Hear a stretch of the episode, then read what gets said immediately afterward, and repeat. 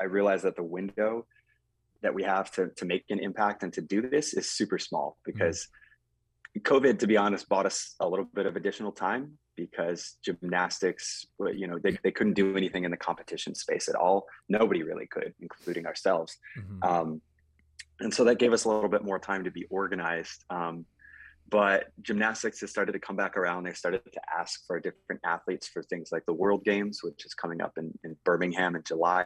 They asked for several female athletes, and um, we do talk to, to gymnastics to be fully transparent. Um, mm. We've tried to keep that door open for communication just so we know kind of what they're up to, um, what their interests are, and maybe where things are headed next. But I've also had a very frank discussion with you know one of the kind of senior execs at, at USAG saying, what if parkour isn't ready for the Olympics? Um, because we feel that you know, and I, I, would say that we're trying to represent the community here. And so if folks feel differently, please reach out to us. But we get the sense that even within parkour competitions, um, even though they've been around for a while, we're still kind of finding that um, that happy medium. And what does what what do parkour competitions look like, and what would that look like for the Olympics? And there's speed skill style, which sport parkour and several others, I think, really you know Apex had its own circuit for a bit, and uh, we're really kind of pioneering in this space. Um,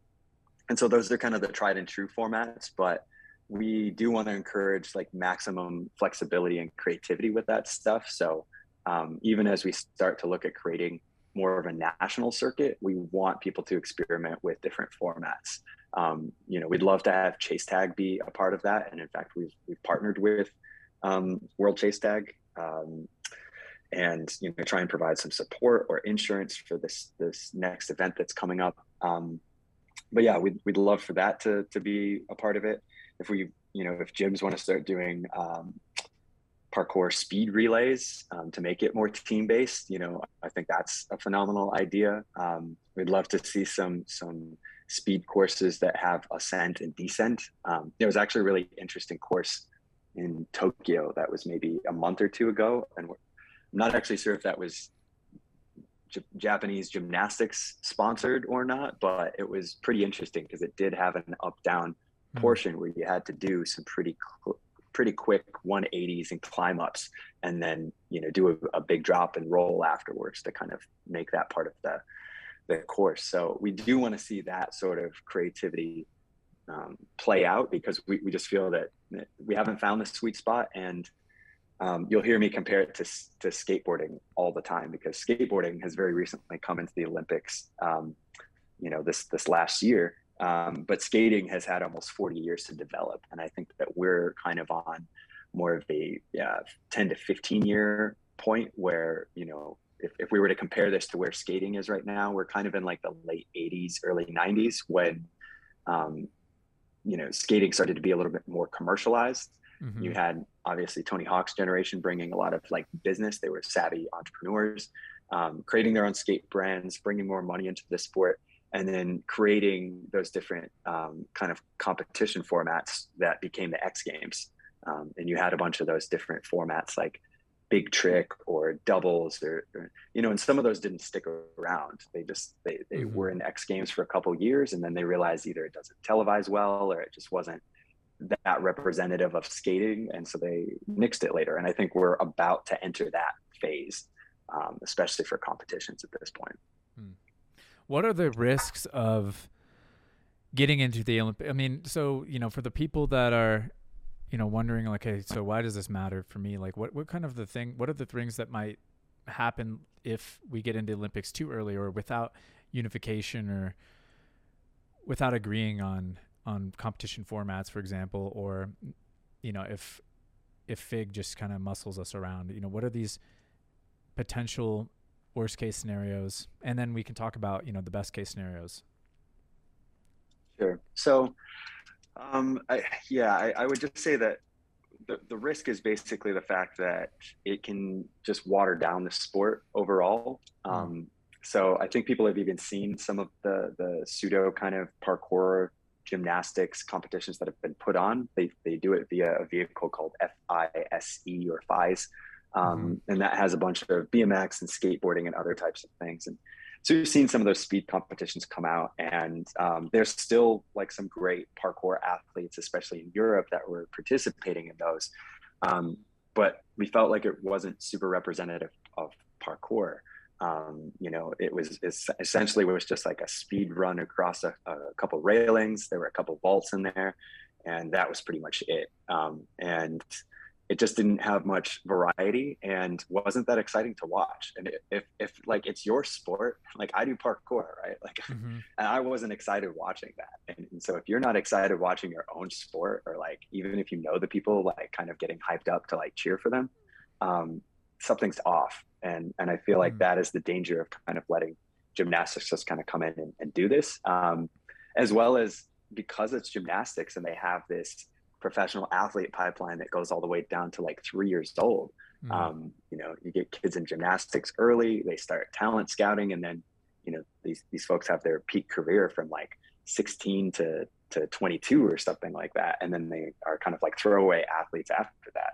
Mm-hmm. I, I, just don't think that's what we want to see for parkour. Um, we want to see parkour have a longevity. We want to see it keep that creativity and not, you know, force kids to not play anymore. You know, we're, we're, having those discussions about competitions right now. Like, how young is too young for youth leagues? Because you still want kids to be kids and have fun and, you know, uh, enjoy movement um, mm. rather than making it all about like, let's put you in a pipeline so that you're in the Olympics, you know, six years from now. yeah, no, I see that as a big thing because they're absolutely going to try to map on what's been working with them for them for the last right. couple of decades and just try to make a square peg fit into that round hole in some way and it'll probably be a weird amalgamation of the two if we you know yeah. let them do what you know have their way.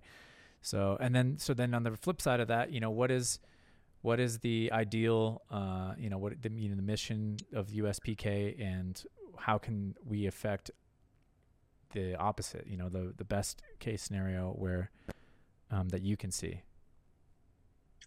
Sure. So um, USPK's mission is the, the healthy growth and development of parkour within the US. And we believe that there's a lot of different avenues to, to get there. And the, the Olympics could factor in later, um, but that's definitely not our end all be all. Mm. And e- even then, the Olympics in order to be an Olympic sport, you do basically have to start creating a 700 page rule book. And I just don't think that, I, I think even though the money is tempting because people are like, yes, uh, in, in, the US specifically, there's no ministry of sport. So like parkour is recognized in the UK as a sport because there's a, a UK ministry of sport that said, yep, parkour is a sport.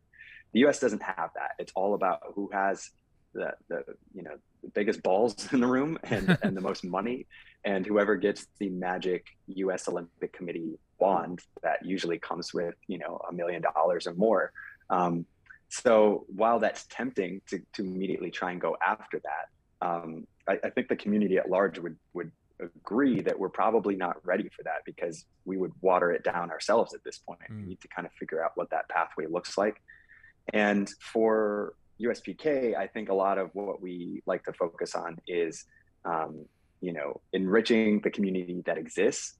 You'll hear me talk a lot about trying to create a parkour economy, which is kind of a, a, self-sustaining economy that there's an ecosystem where everyone is able to there's there's multiple job career paths that aren't just being a professional athlete sponsored by red bull because that's kind of what everyone's dream has been right everyone mm-hmm. wants to get to Dom Di Tomasso's level of like yep i can uh, Red Bull's paying me X amount to, to do this, or I get paid by brands to put out content on Instagram. And while that's great, you know, even the athletes that, you know, I've, I've trained and talked to Dom before, I've talked to all of those athletes that, that do that. And that, even they're kind of like, yeah, there's times where it just sucks to make content. And so we do want to make sure that there's other pathways. And one of those, of course, is a professional athlete pathway where you're doing competitions, you're getting money for those um, and you can actually make more of a at least part-time or full-time living off of parkour.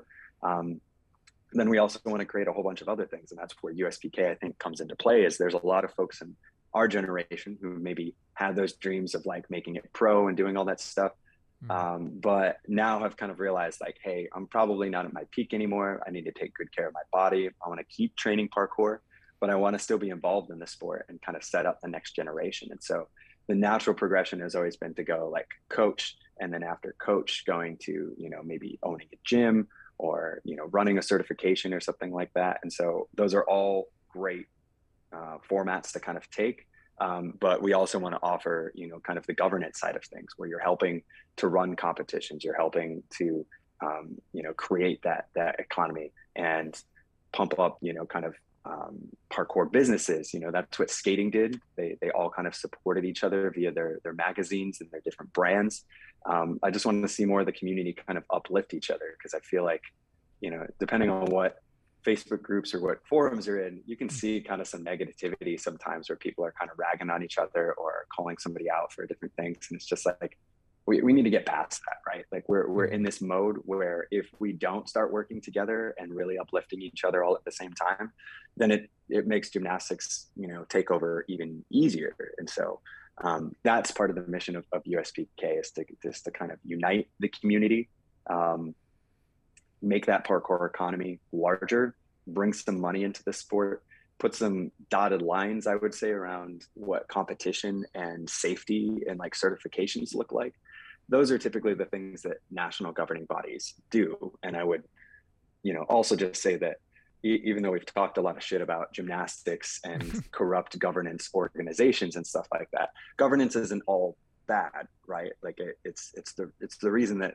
life a lot of times can function the way it does, especially in the U.S. Like you can complain about government, but at the end of the day, somebody's coming around picking up your trash you flip the light and the electricity works you know all of that usually has something to do with some form of governance and, and keeping a semblance of normalcy um, headed in the right direction. And so um, that's kind of the answer for for parkour as well. And we've had some really good um, reach outs from different national governing bodies that aren't gymnastics that are just kind of willing to lend a hand and say like hey i get it. You guys are overwhelmed. There's a whole bunch of stuff going on right now um, you know they're sharing things like their strategic plans their budgets all all of these things just uh, lending a helping hand not expecting anything in return because um, their sport doesn't even relate but it's actually a good community to kind of get into to see what the next steps could be for parkour. Um, and so that's kind of where USPK is trying to be that go-between where we understand what other national governing bodies are doing and trying to get parkour to that next level because I think a lot of folks have just felt that parkour has always kind of been stalled. Why aren't we at that skating level? Why don't we have all the Tony Hawk video games, et cetera? Mm-hmm. Um, and, and I think a lot of that is just time, you know, time and, and maturation of the community and then uniting and uplifting each other. Well said.